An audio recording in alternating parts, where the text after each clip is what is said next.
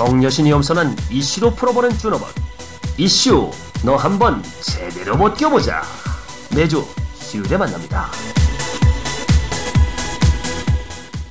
이슈 너 한번 제대로 벗겨보자.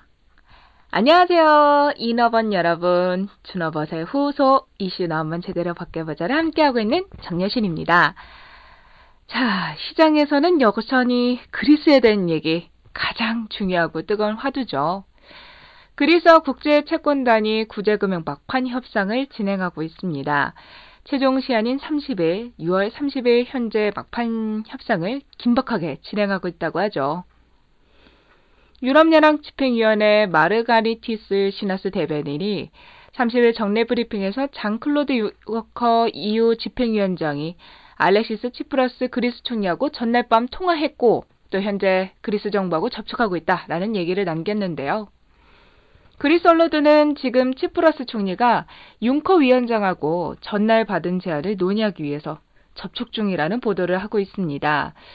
현재 보도에 따르면 융커 위원장은 치프라스 총리의 새로운 제안에 호텔에 적용하는 부가가치 세율을 23% 대신 13%로 내리고 연금 삭감 요구도 일부 양보했다고 하죠. 그리스 민영방송 스카이TV가 그리스 정부도 채권단의 새로운 협상안을 제안했다면서 양측이 파국을 막기 위한 막판 협상이 진행되고 있다. 라고 보도하고 있습니다. 아, 지난 25일이었어요. 그리스 구제금융을 5개월 추가로 연장하는 협상안을 채권단이 제시를 했는데 그리스 정부가 아, 우리 안 하겠다. 국민 투표에 붙이겠어. 라면서 벼랑 끝 전술을 폈었죠. 일단 뭐 국민 투표를 실시하는 7월 5일까지 구제 금융 종료를 좀 늦춰달라라는 요구를 했는데 유로존 재무장관 협의체인 유로그룹이 우린 그렇게 하지 않겠다라면서 이를 거절했고 또 예정대로 구제금융 프로그램을 종료하겠다라는 얘기를 하면서 아 정말 그리스가 디폴트에 빠지는구나 라는 충격 속에 정말 불확실성이 시장의 발목을 꽉 잡고 말았었었죠. 자, 중요한 거는 이 결과가 어떻게 나올까가 아닐까 싶습니다. 뭐, 내일 아침 정도면 이미 다 기사화돼서 다 내용이 나와 있을 테고요. 지금 녹음을 하고 있는 이 시각 현재는 새벽이라 지금 뭐 자정이 넘은 지 얼마 안 됐기 때문에 아직 안 나왔어요. 좀 소식이 나왔으면 제가 바로 실시간으로 녹음을 할 텐데 뭐 녹음을 해도 여러분들은 내일 아침에 들으실 테니 음, 실시간은 아니네요. 일단 뭐 양측이 대치하는 가운데 최종 협상안을 주고받고 있는 상황이지 않습니까? 협상이 타결될 수 있다라는 가능성도 나오고 있는데 만약에 협상이 좀 성과를 보이면 유로존 재무장관 회의가 다시 열릴 수도 있겠죠.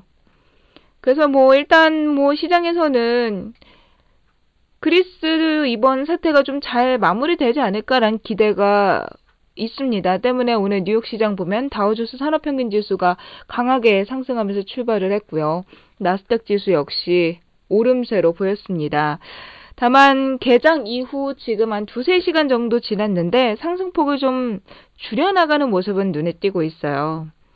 때문에 일단 뭐 잘 해결될 것이다. 뭐 해결에 대한 기대감 때문에 좀 상승하는 흐름을 보이긴 했지만 지금 좀 상승폭이 줄여 나간다는 점 아무래도 그 발표를 기다리고 있는 관망 심리 때문이겠죠. 아, 일단 뭐 만약에 잘 안 된다 해도 그렉시트까지는 가지 않을 거다라는 의견이 지배적입니다. 만약에 그렉시트가 나면 정말 유로존 곳곳에 있는 피그스 국가들 뭐 사실 피그스까지 갈 것도 없이 영국도 브렉시트 해야 한다. 영국도 그 유로존에서 나와야 된다라는 얘기가 나오고 있는 만큼 하나둘씩 빠지다 보면은 정말 이제 유로존이 전체적으로 붕괴될 수 있기 때문에 그럴 가능성 크지 않다라고 보고 있죠. 뭐 일단 뭐 그래도 국민 투표는 진행이 될 것이다라는 얘기가 있는데 이번에 국민 투표에 대해서 좀 자세히 전해 드릴게요. 어, 5일입니다. 7월 5일 채권단이 요구하는 경제계약안을 수용할지 여부를 묻는 국민 투표가 있을 예정입니다. 일단 뭐 만약에 협상이 잘 타결이 된다면 주민 투표를 어떻게 할지 뭐 때로는 다른 해결 방법으로 나올 수 있긴 할 테지만 일단 뭐 불확실성 있는 상황이니까 짚어드릴게요. 뭐 아테네 등에서 시리자 지지층들이 그리스 시민들이 그리스가 협박당하고 있다라면서 채권단 개혁안에 반대하는 시위를 벌이기도 했어요. 또 여러 번 주말 동안에 지난 주말 동안에 기사에서 은행 앞에서 돈 찾으려고 모여 있는 그리스 시민들 많이 사진으로 또 기사로 접하셨을 것 같은데요.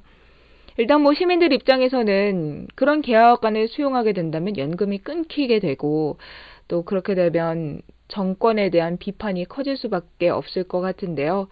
일단 전체적인 자본 통제로 인해 그리스 경제 일시적으로 멈춰 있다. 그렇게 보고 있습니다. 수입에 의존하고 있는 식료품, 생필품 가격은 오르고 또 전 세계에서 연간 1,500만 명 이상이 찾고 있는 관광 도시, 그리스의 관광 산업이 타격을 받을 수밖에 없기 때문이죠.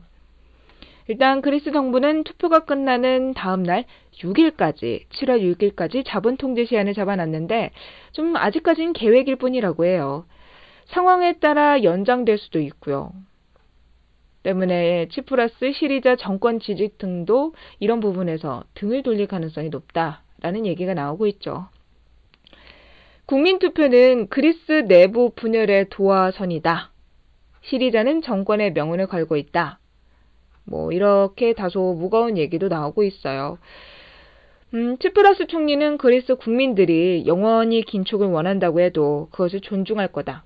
그러나 그걸 이행하는 건 우리, 다시 말해 시리자가 아니다. 라는 얘기를 했다고 하는데요. 개혁안이 만약에 수용된다면 치프라스 총리는 물러나겠다. 라는 뜻을 사실상 밝힌 거다라고도 볼 수 있습니다. 음, 그런데 국민투표에서 개혁안이 거부당한다면 치프라스 정권은 정말 그야말로 강력한 정치력을 갖게 되겠죠. 구제금융안에 대한 반대 투표가 강하면 강할수록 협상에서 그리스 입지도 좀더 강해질 거다라고 한 인터뷰에서 치프라스 총리가 얘기한 적이 있는데요. 개혁안 반대를 할 경우 그리스 디폴트 유로존 탈퇴로 이어지고 또 치프라스 정권의 존립도 위험하다라는 뜻으로 풀이할 수 있을 것 같아요. 일단 공개된 투표 용지 반대 표기가 판성, 찬성 표기보다 위쪽에 인쇄되어 있는 것도 좀 정치적 목적을 보여주는 부분이다라고 볼 수 있을 것 같아요. 뭐 이런 거 다 의도적으로 이렇게 배열을 해놨다는 거죠. 일단 뭐 국제사회는 그리스 달래기 중이죠. 뭐 버락 오바마 미국 대통령이 앙겔라 메르켈 독일 총리 또 프랑스와 올랑드 프랑스 대통령한테 전화를 걸었대요. 그리스가 유지 가능한 채무를 지도록 개혁 또 재정 지원 방안을 마련해야 한다. 다시 말해 그리스 좀 달래봐라. 야 걔네 나가면 곤란하잖아. 그러니까 그리스가 수용할 만한 거좀 해줘봐. 라면서 뜻을 전한 거다 라고 볼 수 있겠네요. 뭐 리커청 중국 총리도 벨기에 브뤼셀에서 열린 EU와 중국 정상회의에서 그리스 문제는 EU뿐 아니라 중국과도 관련된 문제다. 그러니까 그리스가 유로존에 남았으면 좋겠다라는 의사를 밝혔다고 합니다. 사실 채권단이 디폴트 상황에 처한 그리스를 압박하게 된 건 처음부터 좌파 정권 태제를 노린 계산이다. 라는 분석도 있어요. 일단 뭐 사실 지난주까지만 해도 이렇게 그리스에 대한 불안감 심하진 않았던 것 같거든요. 갑자기 협상 분위기가 뒤틀리게 된 것도 이런 이유다라고 하는데요. 음, 영국 일간지 텔레그래프는 시리자 정권이 도저히 받아들이기 힘든 그런 협상안을 제안한 건 그거 자체가 협상이 뒤틀린 배경이다. 음, 이는 그리스 정권이 전복되기를 바라는 거다. 라면서 뭐 그리스 시리자 측도 강하게 비난한 바 있다고 하죠. 아, 일단 뭐 투표가 어떻게 될지를 지켜봐야 될 것 같아요. 메르켈 독일 총리가 그리스 국민투표 이후에도 구제금융 협상을 재개할 수 있다라는 말을 했다고 하는데 이 말을 뭐 해석을 해보자면 그리스 국민들이 개혁안에 찬성해주면 추가로 협상에 나설 수 있다. 다르게 본다면 치프라스 정권의 퇴진을 염두에 둔 거다라고도 해석이 가능하다고 하는데요. 뭐 투표 결과가 어떻든 간에 시리자 정권은 오래 버티지 못할 것이다 라고 보는 건 아니냐 그런 얘기가 나오고 있어요. 어, 일단 뭐 시간에 쫓기는 쪽은 유로존이 아니라 치프러스 정권이다 라고 볼 수 있는 거죠. 좌파 정권이 개혁안 찬성 세력으로 바뀌게 되면 채권단은 치프러스 정권과 협상 때보다 완만한 개혁안을 내놓을 수 있고 국민투표 개혁안이 찬성되면 조기 총선 또 정권이 교체되면 새 정부는 시리자에 반대하는 반시리자 측이 오르게 될 거고 채권단하고 재협상하게 되면 구제금융은 합의하게 되겠죠. 뭐 일단 채권단은 이런 계산인 것 같은데 그리스가 다시 한번 협상을 해보자. 좀 수정안을 얘기를 해보자. 라면서 우호적으로 나오고 있으니까 뭐 이런 부분 가장 중요한 건 어떻게 발표가 나오냐. 그리고 그리스 투표가 진행이 될 거냐 계획대로 이런 부분 지켜보시면 될 것 같아요. 아, 일단 뭐 정말 6월 한 달 동안 많이 얘기했던 게 메르스, 또 그리스. 메르스, 그리스, 스로 끝나는 걸 많이 얘기했던 것 같은데, 일단 우리 시장은 6월의 마지막 거래일 쇼크에서 좀 벗어나는 모습이었어요. 그렇다면 이제 안도랠리가 될까? 이제 정말 여름인데 우리 6월 동안 우리 증시를 꽉 눌렀던 답답한 상황에서 벗어나서 하반기가 처음 시작되는 7월 신나게 달릴 수 있을까? 라는 얘기가 나오고 있는데 글쎄요. 일단 증권가에서는 지난 4월 하순 이후 4월 하순이면 백수 사건이 터졌을 때죠. 그때부터 지속된 조정도 조금씩 마무리되고 이젠 안도랠리가 재개될 수 있다라는 기대감이 조금씩 커지고 있는 형국이에요. 뭐 일단 모처럼 증시로 복귀하고 있는 국내 투자 자금이 수급의 안정성을 탄탄하게 만들어준 영향이 크다라고 보고 있는데 음, 일단 외국인 코스피 시장에서 1조 497억 원의 순매도하면서 5개월 만에 매도 우위로 돌아섰죠. 어, 올해 코스피가 1880선에서 정말 뚫을 수 있을까 했던 2170선까지 이렇게 강하게 상승할 수 있던 주요 수급 주체가 외국인이었는데 음, 2110선에서 2020선까지 밀리는 기간 동안 또 매물을 시장에 쏟아내면서 지수 발목을 잡은 것도 외국인이었죠. 국내 투자자들이 정말 이런 외국인들의 공백을 꽉꽉꽉 메꿔주면서 수급을 안정시키는 그런 주요 주체로 자리 잡은 모습이었는데요. 음, 또 코스피가 2028선까지 밀려났던 6월 16일 이후에 기관이 코스피에서 9,270억 원을 순매수하면서 안전핀 역할을 해줬습니다. 기관하고 개인의 순매수가 외국인 따른 수급 공백을 메워줬다라는 걸 볼 수 있는 거죠. 특히 투신이 6월에 코스피에서 4,624억 원의 순매수하면서 월별 처음으로 올해 들어서 처음으로 순매수세를 기록했다라는 부분도 좀 잘 확인해 볼 수 있는 점인 것 같아요. 음, 외국인들의 매도 전환 충격을 그야말로 국내 투자자가 자금 유입으로 상쇄시키는 모습을 보면서 또 연기금에서 꾸준히 저가 매수성 자금이 유입되고 전체적으로 수급 구조가 좀 안정을 찾아가는 모습이죠. 자, 그런 모습이기 때문에 우리가 그리스 같은 외부 충격 그리고 그로 인한 조정, 충격을 좀 완화하는데 기여가 됐던 것 같다라고 볼 수 있어요. 사실 코스피가 그리스 디폴트 또 중국 증시가 급락에 따르면서 불안감 속으로 뭐 조정을 강하게 받았을 때도 오히려 개인하고 기관은 매수세를 보이면서 낙폭을, 낙폭을 좀 줄여주는 모습을 보여줬었잖아요. 그렇다면 그런 안전핀 역할을 앞으로도 좀 하면서 불확실성 있는 장세에서 조금씩 범퍼가 돼주지 않을까. 그런 기대를 하게 됩니다. 일단 뭐 역시나 채무 협상안 수용 여부를 두고 진행된 국민투표. 국민투표까지는 불안할 수 있다. 왜냐면 우리가 제일 싫어하는 게 불확실성이잖아요. 때문에 좀 불확실한 흐름이 이어질 수 있다라고 볼 수 있는데 공포심을 자극할 만한 이벤트는 사실 그리스 협상 정점 2월 29일이었던 것 같아요. 우리 증시 크게 밀려났었죠. 그러니까 이제 뭐 그만큼 급격하게 조정을 받을 일은 사실상 없을 거다라고 대체적으로 보고 있어요. 음, 일단 뭐 그리스 국민들이 현명한 선택을 할 거다라고 보고 있기 때문에 6월보다는 7월이 조금 편안할 수 있다라는 얘기도 나오고 있고요.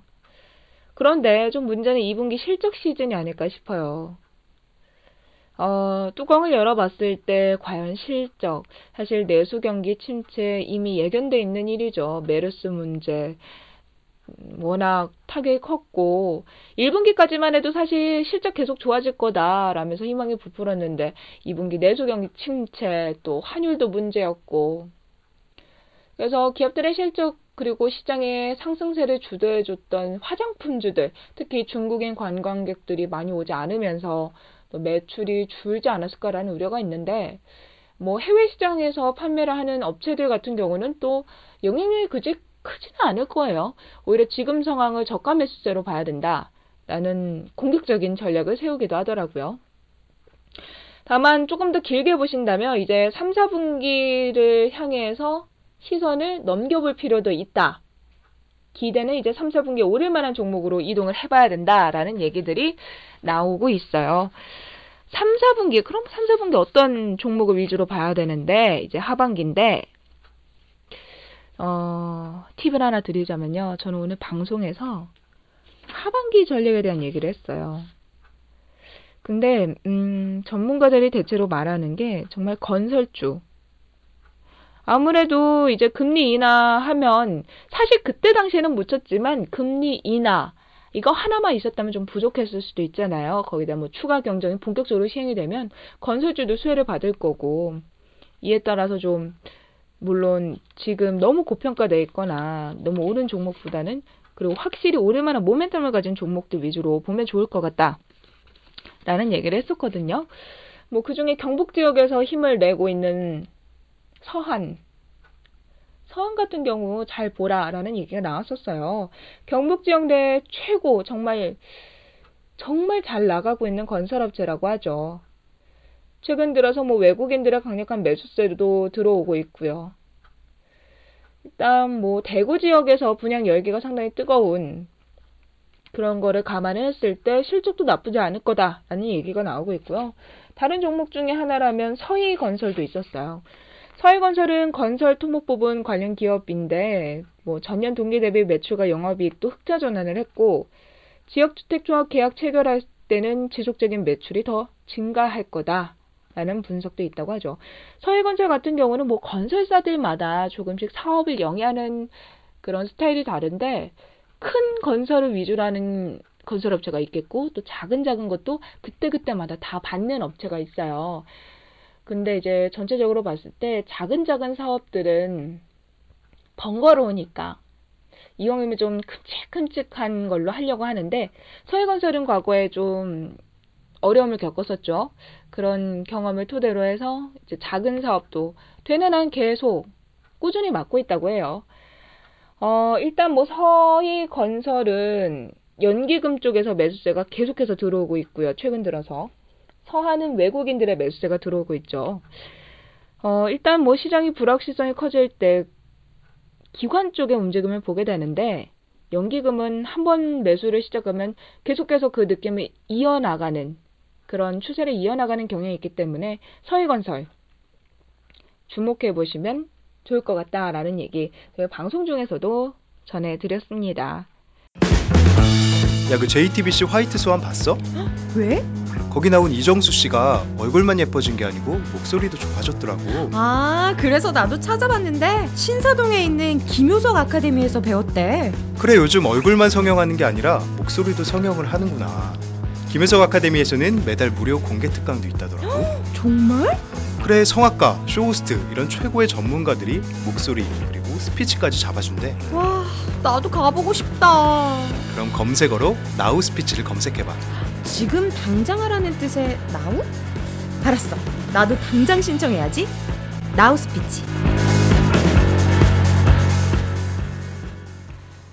아, 정말 뭐 마음 같아서는 잘 나가면 얼마나 좋겠어요. 정말 내추럴 엔도텍 사태가 뻥 하고 터지기 전까지만 해도 많은 분들 계좌가 정말 든든했을 거예요. 보기만 해도. 근데 그 이후로 주춤주춤 하면서 변동성도 커졌고, 증시 가격표도 음, 확대가 됐고, 일단 뭐 지금 시장은 이렇다라고 하나로 단정해서 그렇게 해서 말할 수는 없을 것 같아요. 그쵸? 뭐 또 뉴스 기사를 보다 보면 수출이 부진한 상황인데 그나마 회복세를 보이던 내수까지도 좀 주저앉으면서 5월 전체 산업 생산이 3개월째 내리막길을 걸었다. 라는 얘기도 있더라고요. 뭐 그런데 5월 기준이에요, 이게. 우리가 뭐 그렇게 시장이 잘 나갔다라고 말했던 5월인데 중동호흡기 증후군인 메르스 여파로 내수가 본격적으로 안 좋았던 6월 더 안 좋았겠죠. 5월도 안 좋았다고 했는데 6월은 뭐 좋았을 리가 없잖아요. 사실 6월에는 정말 거리에도 사람이 없고 그랬잖아요. 실제로 기업들의 6월 체감 경기는 6년 만에 최악의 상태로 떨어졌다고 하죠. 어, 발표된 자료예요. 30일, 6월 30일에 발표된 5월 산업 활동 동향을 보면 전체 산업 생산은 지난달인 5월에 비해서 0.6%가 감소했다고 해요. 음, 산업 활동이 좀 감소를 했다고 하는데 특히 광공업 생산은 지난 5월보다 1.3%, 자동차도 3.7% 줄었고 반도체는 4.8%나 줄었네요. 수출 주력 품목의 부진이 직접적으로 영향을 미친 것으로 분석된다고 합니다. 또 내수하고 소비는 메르스 상태가 본격화되기 전인 5월에 이미 꺾인 상태였다. 또 5월 소매 판매도 0%로 정체된 상태를 보였었다라고 얘기가 나오는데요. 어, 정부는 메르스 사태의 여파가 본격적으로 반영된 6월 더 지표가 악화될 수 있다라는 다소 암울한 전망을 내놨다고 합니다. 메르스 불안 심리가 확산되면서 뭐 소비, 투자, 심리 위축으로 뭐 백화점, 대형마트, 여행, 여가, 서비스 사업 다 뭐 활동이 둔화됐다는 게 분석이죠. 실제 기업들의 6월 체감 경기는 크게 악화된 것으로 조사됐다고 하는데요. 한국은행이 발표한 6월 기업 경기 실사 지수와 경제 심리 지수에 따르면 6월 제조업 현황인 업황인 BSI 기업 경기 실사 지수는 지난달보다 7포인트 하락한 66을 기록했다고 해요. 66? 수치로 말하면 어느 정도인지 감이 안 오시죠? 2009년 3월 이후 6년 3개월 만에 최저치. 심지어 2009년 3월에는요, 56이었는데, 그죠? 지금 66이에요. 음, 일단 기업들이 현재 경영 상황에 대해서 판단 또 향후 전망에 대한 기대 수준을 가늠할 수 있는 수치죠. BSI 지수. 기업 경기 실세 지수가 100보다 높으면 긍정적인 응답이 하는 건데 66이라는 거는 안 좋다라는 거겠죠. 음, 일단 근데 그래도 좀 생각을 해 볼 만한 게 있다면 조사 기간이 6월 16일부터 6월 23일 다시 말해서 메르스가 한참 기사에서 나왔을 때잖아요. 소비자 업종을 중심으로 메르스에 대한 매출 타격이 좀 가시화됐고 또 그거를 공포 심리까지 많이 반영이 된 것 같다라고 보고 있어요. 또 자동차 조선 같은 조력 주력 수출 업종도 부진하면서 전체적으로 좀 부정적인 전망이 있었다고 하는데 일단 뭐 우리가 이제 봐야 되는 건 하반기 그리고 실적이죠 뭐. 아유 시장이 좀 답답합니다. 저도 방송을 하다 보면 좀 좋은 얘기 많이 하고 아 우리 이제 더 갈 수 있어요. 시장은 더 오를 거예요. 이렇게 왜냐하면요. 뭐 이렇게 얘기하고 싶은데 그럴 수가 없네요. 음, 파라다이스, 그리고 뭐, 사실 뭐, 큰 모멘텀을 보고 들어왔던 종목들이 비단 파라다이스 뿐만 아니라 많이 하락을 했고, 또 여행 업종, 메르스, 뭐 이 여파 계속해서 조금씩 이어지고 있고, 수출주들, 대표적인 수출주, 우리나라 대, 정말 대기업들의 주가가 계속해서 하락을 하고 있고 이런 상황인데 음 그런 것 같아요. 정말 정말 괜찮은 사람인지 아닌지를 판단하려면 위기의 상황에 보라고 하잖아요. 음, 같은 맥락이 아닐까 싶어요. 항상 위기가 있을 때 영웅이 나오고, 정말 답답하고 길이 안 보일 때 번뜩이는 아이디어가 생기기도 하는 것처럼, 일단, 안 좋은 상황은 벌어졌기 때문에 이 상황에서 어떻게 해야 되나 좀 보실 때는 평소보다 더 날카롭게 보시면서 기회를 잘 포착하면 그게 정말 좋은 거잖아요. 때문에 여러분들 너무 어, 힘들게 시장을 받아들이지는 않으셨으면 좋겠습니다. 제가 좋아하는 말인데요. 음, change의 스펠링이 C-H-A-N-G잖아요.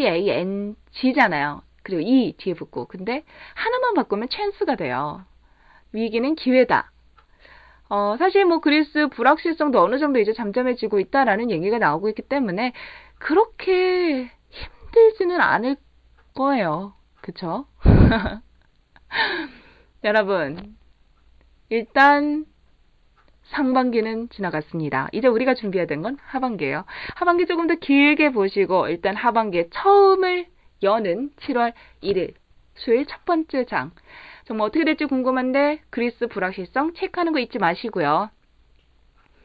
음, 시장의 변동성이 큰 상황 속에서 짧게 짧게 방망이 짧게 잡고 대응하시는 거 잊지 않으셨으면 좋겠습니다.